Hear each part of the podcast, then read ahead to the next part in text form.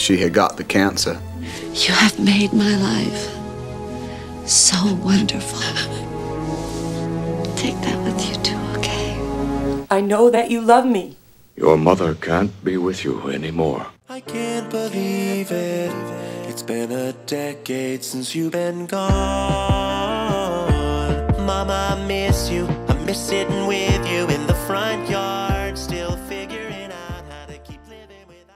Hello, my fellow dead mommers. I'm very sorry I introduced that phrase, and I'll never say it again.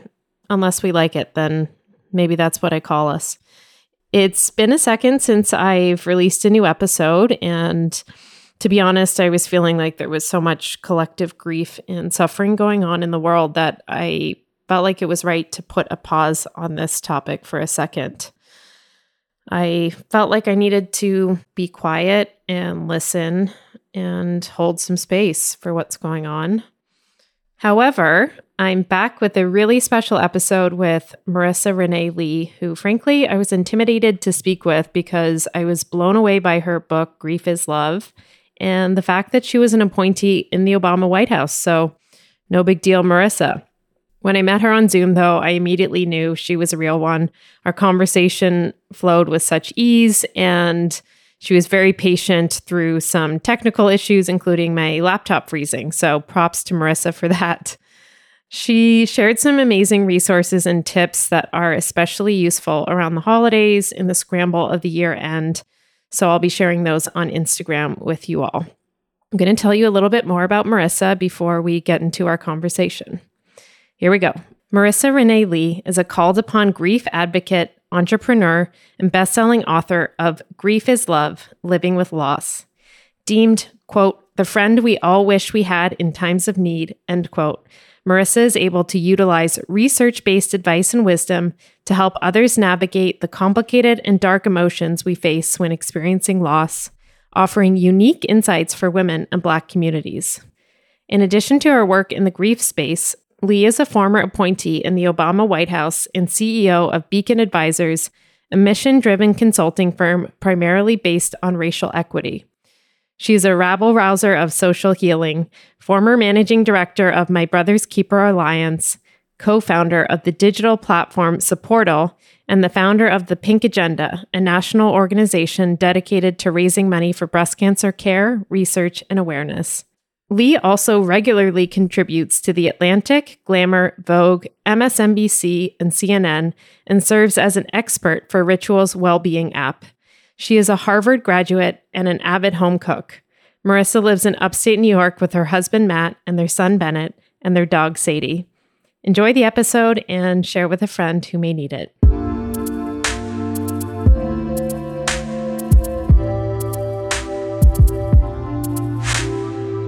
Welcome to Hello, My Mom is Dead. Today I have Marisa Renee Lee on the pod. And if you've heard her bio, you are probably equally impressed and blown away by what Marisa has done. And I'm thrilled to have her. So, welcome, Marisa. Thank you for having me. You are even showing up when you are not feeling well. You have a toddler. So, props to you. Well, thank you. I'm just just trying to survive out here, uh, and excited to chat with you. So we're gonna we're gonna make it work today. We are. I start off every podcast episode by reading the obit of the guest mom. We just jump right into it and then we'll get to chatting. So if you're okay, I will read Lisa's obituary. Go for it. Okay, great.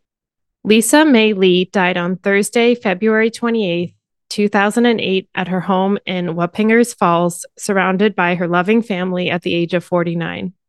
One of six children, Lisa was born in Beacon on February 18, 1959, to Reuben and Edna May. Lisa is predeceased by her mother and her father, who survives in Puerto Rico. On November 1st, 1980, at the United Methodist Church in Fishkill, New York, she married Samuel Joseph Lee, her faithful and loving husband of more than 27 years. The couple had two children, Marisa Renee and Heather Ann.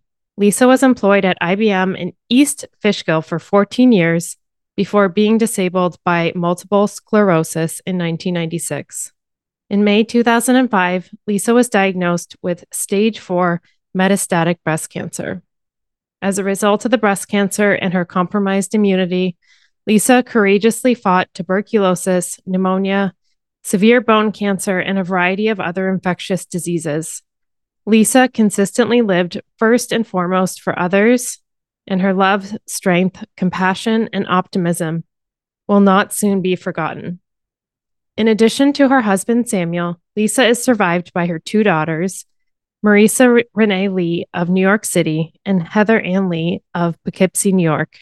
Additionally, she is also survived by her siblings, Curtis of Beacon, New York, Crystal of Greensboro, North Carolina, Clarine of Atlanta, Marco, also of Atlanta, as well as a number of nieces, nephews, and loving and supportive friends. She was predeceased by her brother Reuben. And then we have some calling hours in Fishkill, New York, and some information of the services. In lieu of flowers, before her passing, Lisa requested that donations be made in her honor to Saving Second Base, the breast cancer organization which was co founded by her daughter, Marisa. To, I'm getting choked up. I heard Marisa to raise funds and awareness about breast cancer among young professionals. Donations can be made. And then we have the website, which is savingsecondbase.org, and some mailing instructions. Um, yeah, I, I, as you see, can, I got a little choked up reading that, and she is not even my mother, but um, I know it's so crazy. It's also like it was kind of funny um, when you reached out to ask for it, thinking about how long ago it was. It doesn't exist online anymore. Mm. You know, like my assistant was trying to find it for you independent of me. And she was like, you know, there's this one site where I can pay money to get scanned pages of the yeah. hard copy of the local paper. And I was like, oh my God, yeah, 2008, it was just a completely different era. So yeah, I actually had to go, I, I wrote that. And so I had to go digging through my inbox uh, to find a copy to send to you, which was just crazy to think about how much time has passed. There's nothing like uh, starting your, what is it, Tuesday morning by someone you just met reading your mom's obituary while you're sick in bed. I do it all. I do all the things. I like... Thank you for for listening to that. I get a really good sense of who Lisa was reading that. So you did an excellent job because it is so hard to distill the complexity of someone's life into these Same. one pagers. Yeah, it's an impossible but really important exercise. Hearing it back now, are there things that you feel that aren't captured about her? I would say I would say no for the most part. Like the writer in me is confident that I would make some tweaks, even just yeah. like word here or there. You know what I mean? Like I like I know I would do the same thing if I could go back and make edits to Grief is Love right now. You know, like that's just that's just how my writer brain at least works. But I do think it captured the essence of who she was. I mean, the one thing that I often think about that I just didn't really have great insight into, even though I lived with my parents until I graduated from high school and then lived with them again after college and was around helping to take care of her. Like, I don't feel like I ever got great insight into just how much she suffered, honestly. Mm-hmm. She was always honest when she was in a lot of pain, but she never she never complained and I think I think because of the way parent child relationships are structured, we as children don't often think about spending a lot of time asking our parents like what's really going on with them mm-hmm. you know? Because they are the ones taking care of us. Or at least that's the way it was in my house mm-hmm. literally until my mom died. Um, you know she was worrying about how i was going to celebrate my birthday or if i was eating enough and you know little things like that. So yeah I, I don't feel like i ever got a real sense for how hard her life probably was do you think now being a mother yourself and that was a long, complex journey, which we'll get into. But do you think that because you're a mother now, you're able to look at your own in a different way? Oh, absolutely. Absolutely. Um, I wrote a piece for Elle earlier this year when I was getting ready to turn 40. Because for me, my 40s, I, I'm not someone who's like afraid of getting older. You know, it's nothing like that. It was more this idea that I'm entering into the decade that she didn't make it out of mm-hmm. and having a better understanding for just how young she was and for how much I didn't get to know her because she passed when I was so young and just kind of the the limitlessness of the grief you yeah. know as i enter into this next chapter of life you know as a mom moving back to the area where i grew up changes in my career et cetera like there's so many things that i would love to ask her about that i couldn't even conceive of almost 16 years ago you know um mm-hmm. so yeah it, it has absolutely changed the way i think about my relationship with her your book grief is love i like okay there's it's just covered in um tabs i encourage everyone to get a copy of this book if you can't i will get you a copy of this book because it is by far one of the most beautiful pieces on grief i have read it several times now every passage could be a pull quote um Aww. Thank you. I really want to start with this line because I think it summarizes the book quite well. You say, Her commitment to joy is my inheritance. Like, what a line. And thank you. People can read the book, but can you elaborate on that line? Yeah, it's so interesting. I was actually thinking about that today. My mom was really skilled at what I call holding both you know the world right now and i think this this episode is going to come out relatively soon yeah. is just in a really challenging and painful place. You know there are so many people who are struggling and suffering and afraid and in pain for any number of reasons and it's christmas time. Yeah. And she personified the ability to both you know accept and be honest about your circumstances and your limitations.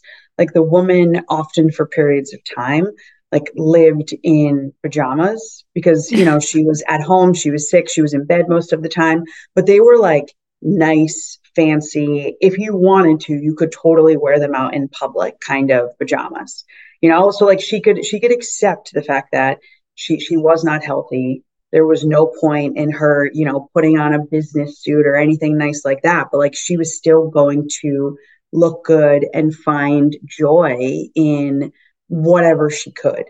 Um, and our holidays were always so big and beautiful and joyful, no matter what was going on with her and her health. And so for me, the way that she lived you know, not a fake it till you make it toxic positivity kind of joy, but a I still believe, even in this much pain, that the world is a beautiful, magical, special place where we should experience joy. Like that is the best gift that she could have given me as a parent, I think.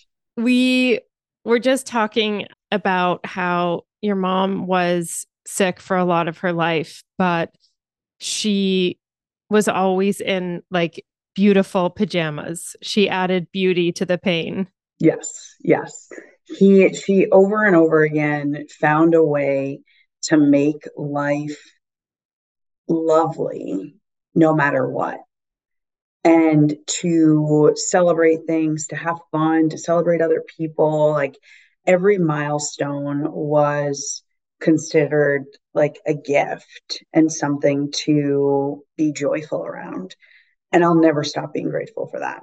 I love that so much. And I got that a lot from my mom. There was an email. So my mom died in 2007, so around the same time period as your mom. But my sisters had printed out some old emails, and one of them, she was very, very sick, like months away from dying. And she said, to my sister in an email something about she saw her accountant today, went over some practical stuff, but note to self always leave some budget for Veuve Clicquot.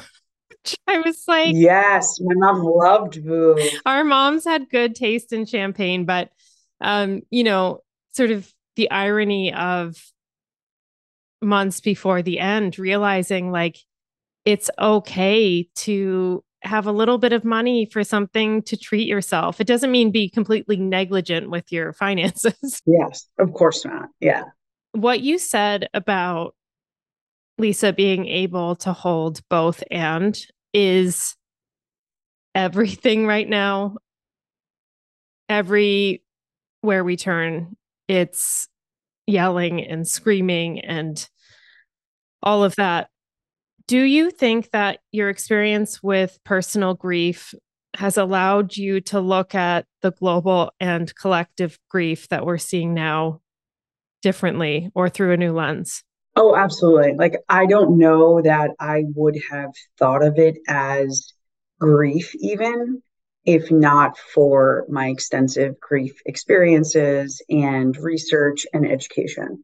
You know, I think people are trying to continue to move as though life is normal when really a lot of things are very much upside down and backwards and not okay. And I don't think that this is the way human beings are meant to function. I think it is the way we are required to function in the systems that we live in and live under. And so I think it's just really important for all of us to be mindful of the fact that what is expected of us in a world that is falling apart is not normal. So, what do you need in order to be okay? Because we're not going to upend capitalism, white supremacy, violence, war, etc. tomorrow. Like we're just not, you know, I, I would love to, but that's not that's not what's going to happen. And so while we're still here, what do we need in order to to really be okay and to be mentally and physically well during hard times, whether it's personal grief, collective grief, global grief, community grief, whatever it is being mindful about your care in the midst of it is just a really important part of living well, I think. That is so profound. And I'll be thinking about that, that answer for a long time. What do you personally need in these moments to be okay? I, you know, that's a shifting, evolving thing day to day, but foundationally, what do you need? I would say a few of the consistent things for me have been quiet and it's taken me a long time to get to that place because I am an assumed extrovert, but I actually think I am more of an introvert. And so when things are heavy and hard and challenging, I need more time and space alone to reset and to just fill myself back up. So, like, quiet is a big part of my routine. I need to write. Like, I write almost every day. Wow. And that yeah i know i know but that is that is a big big part of my life and not writing to write an article or for the next book or whatever but just like writing to just get stuff out of my head and to process plan etc i'm a big exercise person. Like i am team peloton even when i don't feel good. Me too. My peloton is just off camera. It's like it, it is a game changer. And that was actually a grief gift that uh, we purchased after our pregnancy loss. Um, so it's like a it, yeah, it's a super important part of my routine. And then I I like to laugh. When things have been really bad. My husband has been really good at finding the perfect like bro movie is what I like to call them. You know, like think about like like The Hangover, like you know those types of old school, like those movies where like they're so ridiculous, but you can't help but laugh. So yeah, those are those are some of my tools. I love that between quiet writing, exercising, and then some bro movies. So well rounded. I love a good bro movie. I really related to something you wrote in Grief is Love about exploding in a fit of laughter with your sister at your mom's service, which is something oh, yeah. something that my sister and I did as well. And I think I've told this on a previous episode, but very quickly, my mom had a service in Toronto where she died, and then in Ireland about 10 days later. We did it all over again at the church Oh, wow. in her neighborhood. And my late uncle was a priest, which in Irish Catholic culture is like a very big deal. And Oh, yeah. his um sermon, I guess, at her service was talking a lot about how much she loved uh Beyonce in Dreamgirls. And my sister and I just could not stop laughing. It was so bizarre. Here we were in this church in Ireland listening to a eulogy about my mom loving Beyonce and Dreamgirls. like the whole thing was uh just So ridiculous. ridiculous. And like, you know, when you feel like a shoulder shake of your sister, like trying not to laugh, Yes. and then yes. all the the shame that washes over you after it. Like it's it's a, it's a mess. But I really liked how you were able to acknowledge that moment because I think it is important for people to know that any reaction is valid. Yeah. And I think we forget that feelings are more fluid. Like at some point, we are told you are happy or you are sad.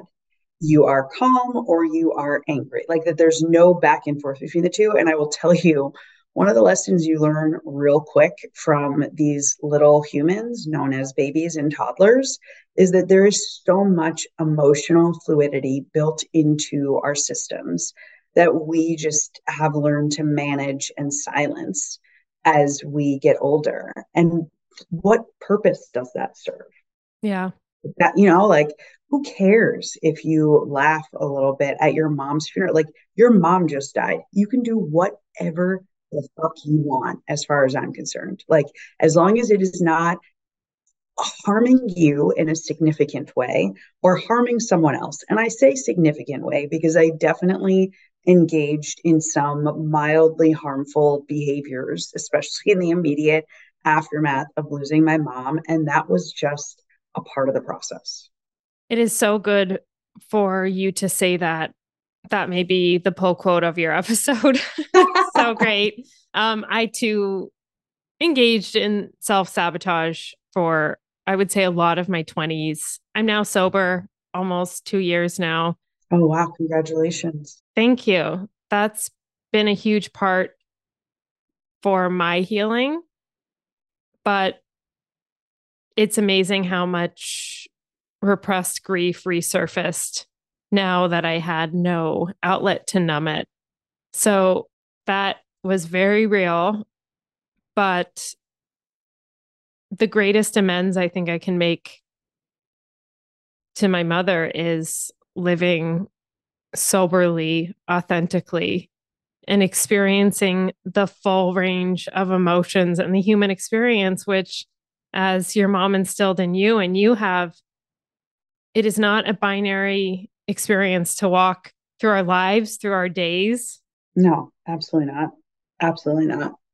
There's so much I want to talk to you about, and I'm being cognizant of the time, but I first discovered you through a glamour article um, and the title was I Lost My Mom 12 years ago and no, I'll never get over it. And I was like, okay, who is this person? And then went down a rabbit hole of your work. But you said in that piece, not getting over it has allowed my mother to remain an active part of my life, even 12 years later. It is impossible to know me without knowing my mother. Funny, that article is what led to Grief is Love. Um, it came out Mother's Day weekend 2020. And for me, it was a particularly hard Mother's Day. You know, obviously, we were all in isolation dealing with early days of COVID. My husband was working on the front lines of COVID. And that also would have been the first Mother's Day when I was really expecting to be a mom um, because that was the Mother's Day that came after our pregnancy loss. And so I I was writing a ton because I lost so many of my other outlets and coping mechanisms. And I was grieving and anxious and angry and depressed and all the things. And out of the practice of writing to heal came that article. And apparently it resonated with a lot of people because from there, there were agents and TV interviews. And by August, I had a deal to write Grief is Love. That's amazing. yeah, it was it was it was pretty wild. I am still so grateful to my friend and editor at Glamour, Mattie Kahn, um, for that opportunity because yeah, it started a whole new trajectory for me. This book that you wrote is the gift born out of that awful period of your life, it sounds like. Yep. I really commend and admire how you've spoken about your experience with infertility and your journey to motherhood. I um, am also unable to carry a child. I have my second movie called Fitting In that's coming out into theaters February 2nd about my experience with MRKH syndrome. So I uh, was born without a uterus and oh my goodness yeah at 16 i found out because i didn't get my period and people can watch the movie and learn all about it but wow it's hard to articulate the complexity of going through infertility and dealing with the loss of your mother and i know you had mentioned that i think it was the same year you lost your mom you learned that you were unable to carry a child. Is that right? It was about a year and a half later, but it, happened like I found out, you know, of course, the basically the week between her birthday and the anniversary of her passing. Um, yeah, she'd been gone at that point for I think it may have even been closer to two years because I was living in DC at the time. And one of the things that feels important to me to talk about, and I'm assuming, given how young you were when you found out, a similar experience for you, like the experience of dating and like getting into relationships where you at some point have to tell someone, by the way, like there's this thing that I know women are expected to be able to do, and I definitely can't do it. Yeah, it's like if this is you almost want to like on the first date be like if this is w- what your end game is, it's not me, so like yes or no. Yeah. Yeah. Um, and I, in the case with, you know, the guy that I am now married to, uh, I met him almost a year after I found out. And I can remember, and even now, like my palms sweat a little bit, like thinking about it, thinking through, like, how am I going to deliver this message? Like, what is my strategy going to be? And then it was a couple, it was only a couple weeks in, man, where I can't even remember what he caught, but like he caught on to something and he asked me a question about my health. And like, I just, I opened up my mouth and I couldn't stop talking. And thankfully he was like, oh, okay. we love him. You know how guys can be sometimes. Like, it's like the biggest thing. And they're like, okay. And you're like, really? Like that, that's real. That's all you have to say. Yeah. And then they're like, where are we going for dinner? yeah, basically basically. You're like this thing that is like a, foundational piece of my identity. You just completely life changing and like here's a snack. Like yeah. Just, yeah. So um thankfully it was not an issue. I'm so happy that you found him and as I mentioned before, you are a mother. Um how old is your son now? Uh he's 2. He's 2. I love just your Instagram posts about him are so beautiful. But I keep coming back to the both and that Lisa, your mother, instilled in you. And I'm just thinking out loud now, but even how you present yourself on social media, it's these beautiful photos of this perfect family. And there is a message of loss and grief and resiliency, and you are sharing your experience with both and to other people on social media, which is such a gift. Because outwardly, if you didn't share the loss and heartache to get to this moment, like it's disingenuous. And that's what I hate about social media.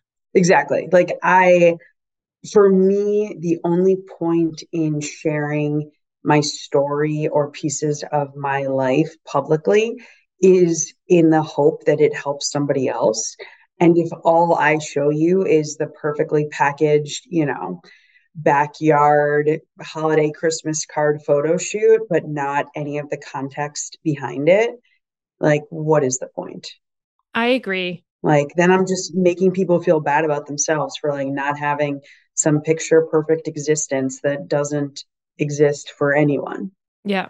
I similarly it's weird that my creative expression and professional life and income are all bound up with very personal things that I share with the world through my work and that's probably something you can relate to as well and people will say, "Oh, you're so brave, you're so vulnerable."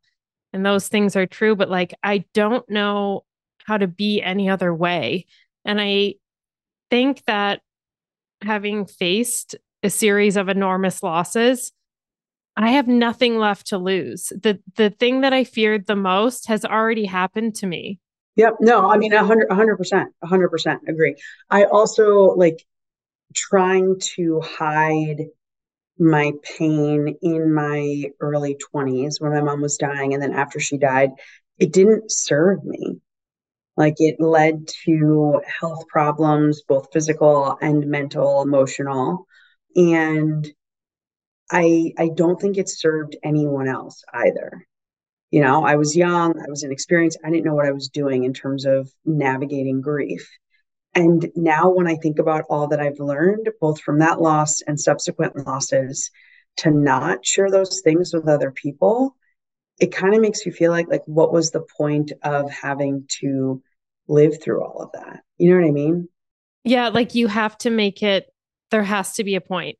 At least, like, that is one of the things that helps me.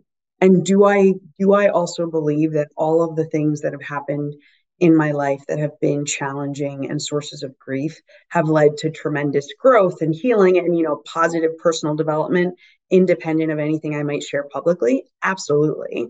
But also if i want a life that has as much impact and meaning as possible i think sharing them publicly allows me to expand on that impact and hopefully help as many people as possible. Yes. And sometimes do you have moments of like why me? Like why why? Yes. Uh this summer was especially hard um for folks who don't know my mother-in-law was battling stage 4 breast cancer so she was literally dying from the same thing that killed my mom 15 years ago. And while we were caring for her both on the ground in Wisconsin and from afar. Uh, one of my cousins went missing, and it turned out she had been killed by her husband. And I ended up getting very involved, you know, putting together social media campaigns, public engagement, managing the media and PR, all, all of those things. And it was, it was it was awful. Like I still get nightmares and have random panic attacks and things related to it. And there were absolutely moments where I was like, are you apologies for the language, but like, are you fucking kidding me? Like this is completely insane. Like as though the one thing wasn't enough. Like now we're trying to do both of these things at the same time. And and I will also add this became the second funeral that I helped my aunt plan for one of her children in three years because we oh had just God. lost another cousin from that same family to COVID in fall of 2020.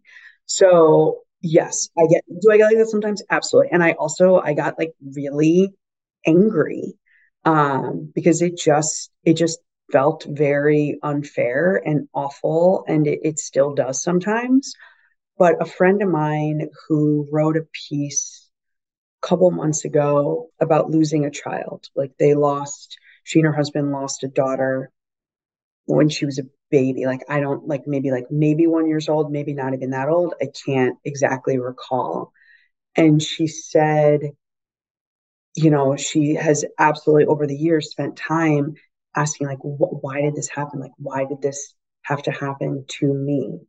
And like why do these horrible things happen in the world sometimes that like we can't control that are just heartbreaking and the conclusion that she came up with was because they can hmm. like unfortunately we live in a world where horrible things are happening to people every moment of every day whether it's the infertility or the loss of a child or the loss of a parent or the loss of a spouse or war or loss of a home, loss of a job, loss of good health, you know, all of the things. Like they happen because they can. And you can choose to either adopt a narrative around frankly, you know, feeling sorry for yourself, which we all do and which we all should do sometime. Let's be honest, we're human. or you can choose to adopt a narrative around this is unfortunately just the way the world is. Like the world is full of grief and sorrow and pain, and it always has been. And some of that is going to land with me and my family. And sometimes it may feel like it's more than our fair share. But at the end of the day, like this is my life.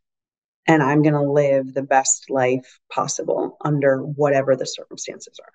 Yes, yes, yes to all that. I think that's exactly what I needed to hear. And it reminds me of something I actually heard in a 12 step meeting a few weeks ago. Um, and someone shared why me? Why is addiction happening to me? And the response is, who are you not to have this happen to? You, you know, you you are a human. This is part of the human experience. And you are not necessarily better than anyone else to deal with addiction. I had had to put a pause on recording this show for a minute because I was feeling overwhelmed by the collective and global grief of late and just needed to be silent myself and sort of witnessing um, global pain that's going on right now. And this is still an experience that a lot of people are going through, and especially coming up to the holidays. This is going to be released in December. I saw on your Instagram you're doing an event getting into holidays and grief and all of that. So are you able to maybe s- share a little sneak peek or just in your experience how do people get through the holidays when they're in the acute stages of grief so uh, first of all i think it starts with what you just said you were doing um, you know kind of taking stock of where you are and how you're feeling and what you need. Like that has to be step one. So you said you know you were kind of feeling overwhelmed by life and the global grief you know everything that's happening in the middle east right now. Like it's it's a lot and it's very very heavy. And so i think beginning with a place beginning from a place of how am i and what what is coming up for me and what do i feel like i need to do about it so for me i definitely am taking a lot of breaks from social media mm-hmm. because it has felt increasingly toxic lately. So, you know, I'll jump on and post my advice for how to get through the holiday season and, you know, how to deal with your grief. And then I will jump right back out so that I can deal with my own grief. And then you're like, I'm out. yeah. Like, uh, so, so taking stock and being honest about what you need and then using that information to inform what you do. Some of it is going to be around setting boundaries. You know just because everyone is gathering for christmas eve if that was your mom's thing and like you just you just can't do it you know it's going to make you uncomfortable upset angry whatever it is you don't have to go. So be thoughtful and intentional about your boundaries.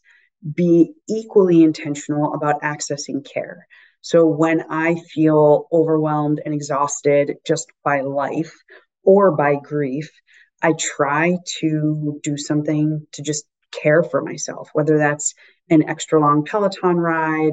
Um, I'm a big fan of silent retreats. Uh, you know, they're they're often an inexpensive way of taking care of ourselves and just creating a little bit more space in life. I'm also a big fan of therapy. I talk about it a lot in Grief is Love. It has absolutely been an important tool for me as I work through all of the grief and loss in my life and in the world. I am also a big fan of joy and figuring out for you, like, what does that look like? Sometimes joy comes through taking care of ourselves, through getting enough rest. Sometimes it's the ridiculous bro movie that I mentioned. Sometimes it comes in just having a laugh with a good friend. You know, it can it can look like whatever you want it to look like. It doesn't have to be this big, extravagant, expertly planned, fancy thing. But I always encourage people, even in the midst of the worst, to leave room for joy to show up and surprise you.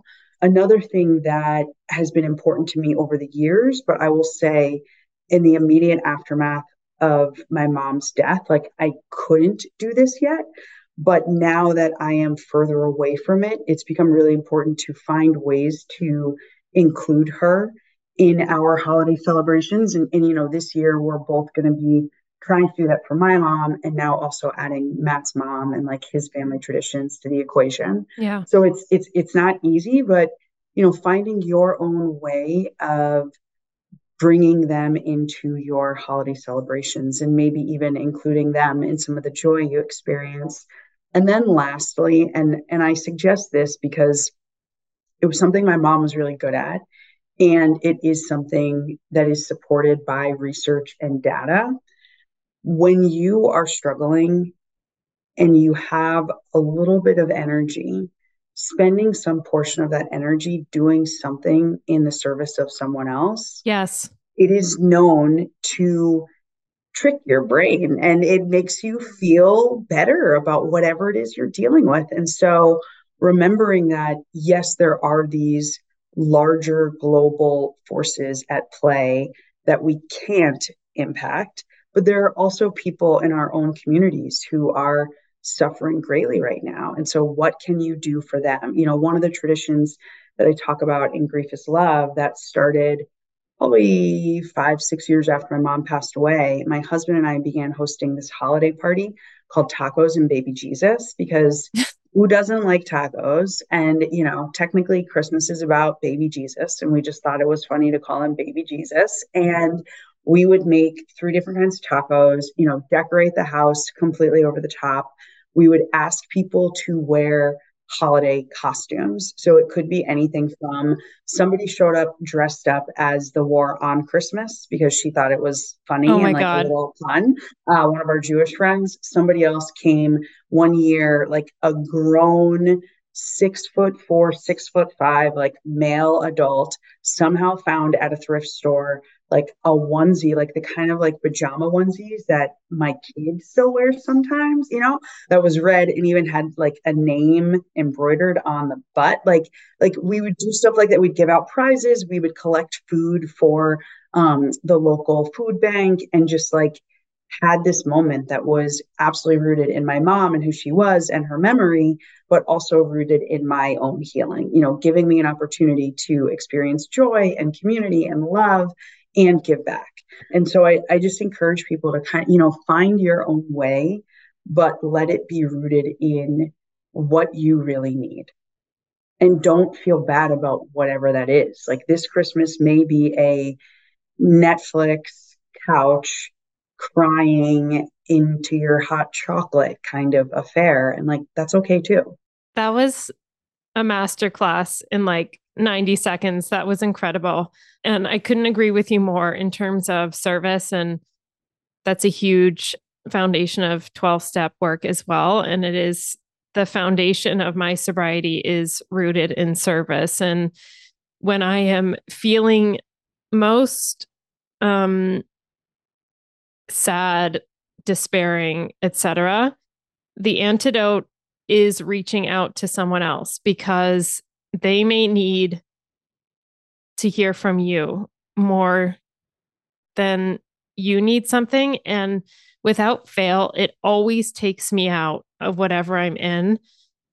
Do something. Like I I'm sharing this not to pat myself on the back, but a few weeks ago I was getting a coffee at Starbucks and I was really locked into listening to NPR and hearing about the Middle East and just feeling despairing. But I got out of my car and there was a man on the corner with a sign. And I just said to him, Do you want a coffee? And he said, Sure. And so I got him a coffee and a muffin or something. And I gave it to him. And he looked at me and he said, Thank you so much for opening yourself up to me.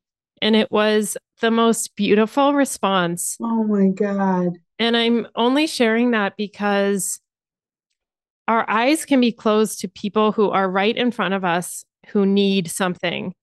And it was just such a reminder that I can't solve what's going on in the world, but there are things I can do that are right in front of me and that can affect change locally. That's the only thing I come back to is what can I do now here in my circle of people in my community um, and the piece on social media i think is crucial i just finished a book called digital minimalism by cal newport um, which ironically I rented on the library app. And Zach, my fiance, was like, You do realize you're reading digital minimalism on a digital device. I'm like, Yes, I'm aware.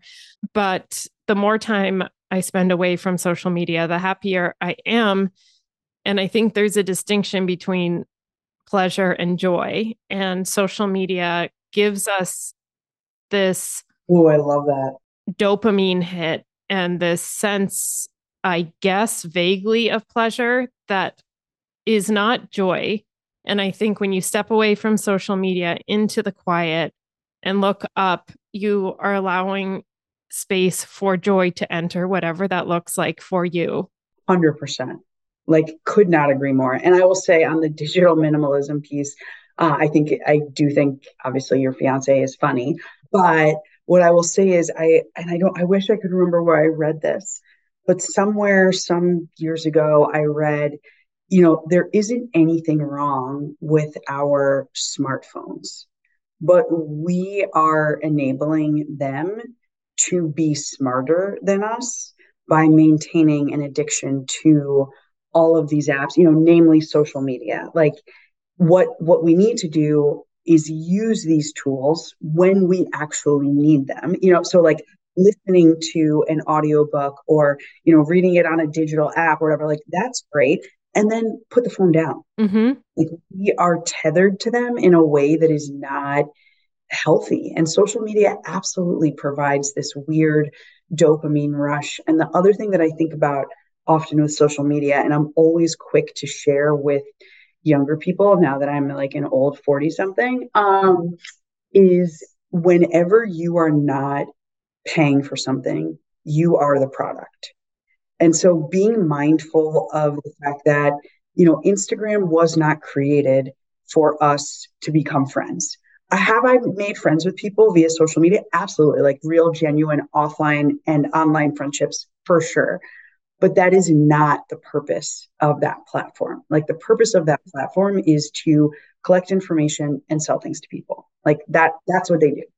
And so I think it's just really important to remember that.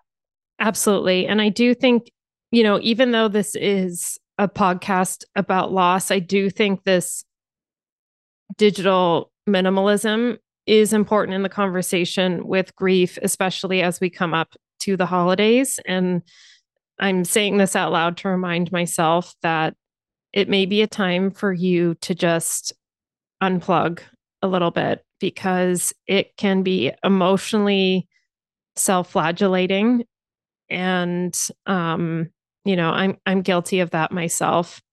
On the topic of joy can you share a few things that bring you joy? You mentioned bro movies occasionally but like music or people or a book or Yes, yes, yes. Um, uh, something that you said earlier about the 12 step program and like the ego. I love the writings of Thich Nhat Hanh. Um, yes. If you're not familiar with, like a huge, huge fan.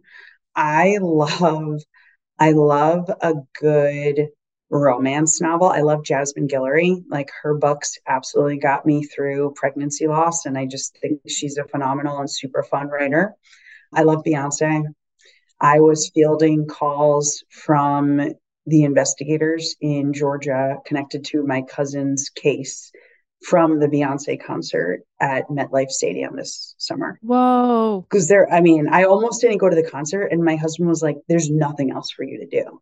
Like, you have to recognize that. Like, and giving up Beyonce tickets at the last minute, like, that's crazy. Like, he was like, somebody might actually kill you for doing that. Like, that's insane. um, Yeah. uh, so I love Beyonce, and I'm very grateful. I have passed that love on to my child. He loves a Beyonce dance party. I'm trying to do a better job making sure he only listens to the clean versions of songs now that he can repeat lyrics and is very good at memorizing them. Um, so Bennett is like a consistent source of joy. Also, you know, a source of frustration because he's a toddler, but mostly joy uh, watching him learn and get excited about Christmas and have his own opinions on things. And, you know, like he knows his favorite Christmas songs. He knows he loves Beyonce. He thinks that she's his girlfriend. Like it's a whole thing. Move over, Jay. Yeah, he's not like I. I literally said to him one day, so you know, what about Jay Z? And he said, "Who?" I said, "Okay, okay, that's right. Why would you know who Jay Z is? like, okay, Never heard of him. yeah, like who? I was like, "Okay, all right, good, good.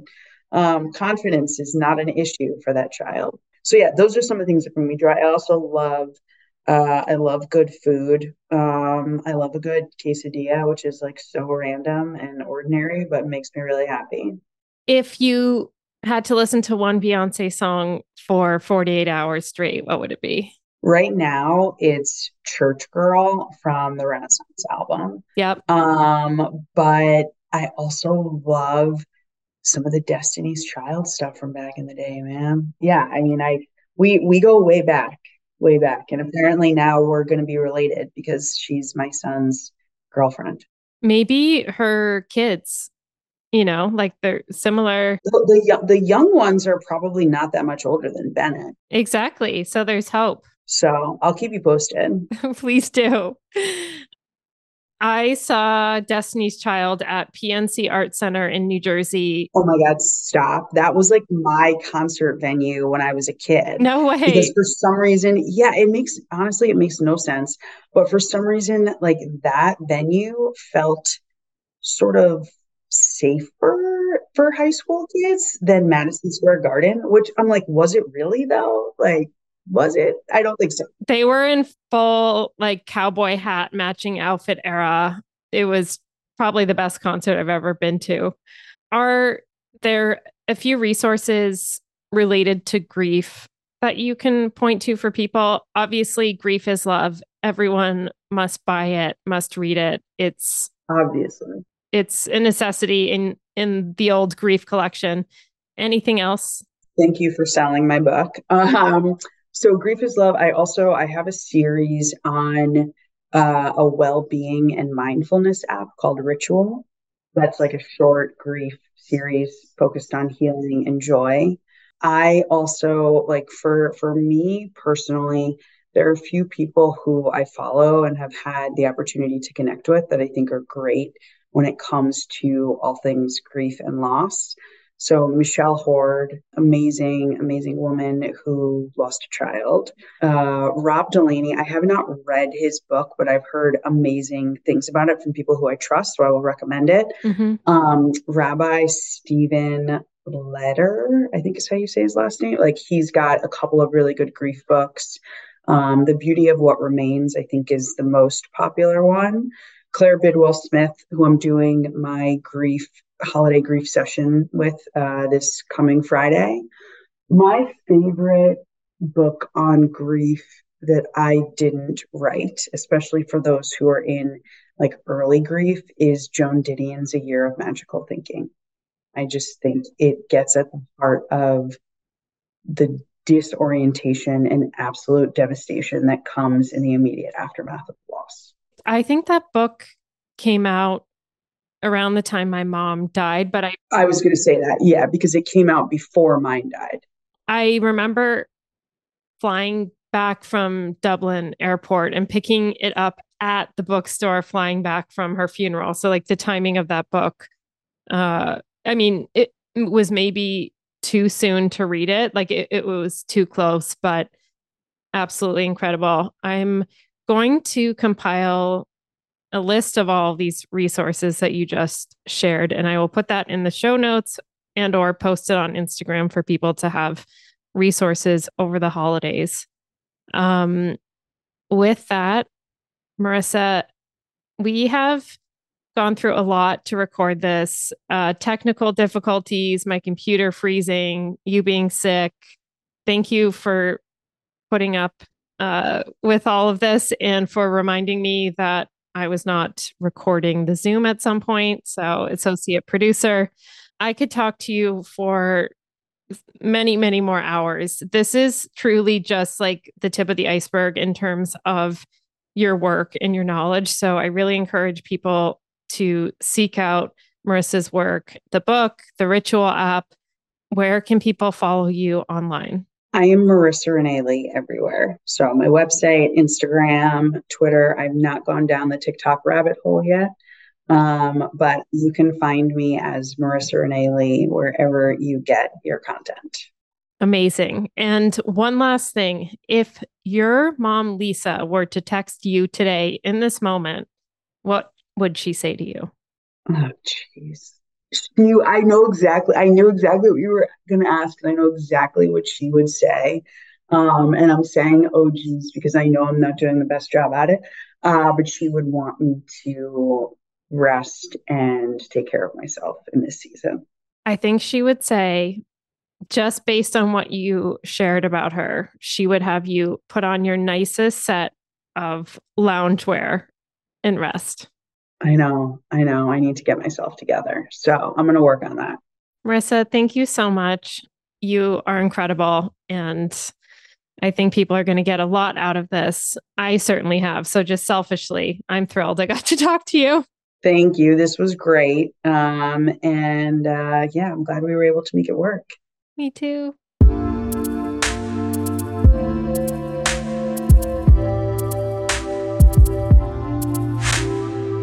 Just a reminder that if you like the podcast, or frankly, even if you hate it, please like and subscribe on Apple Podcasts or Spotify.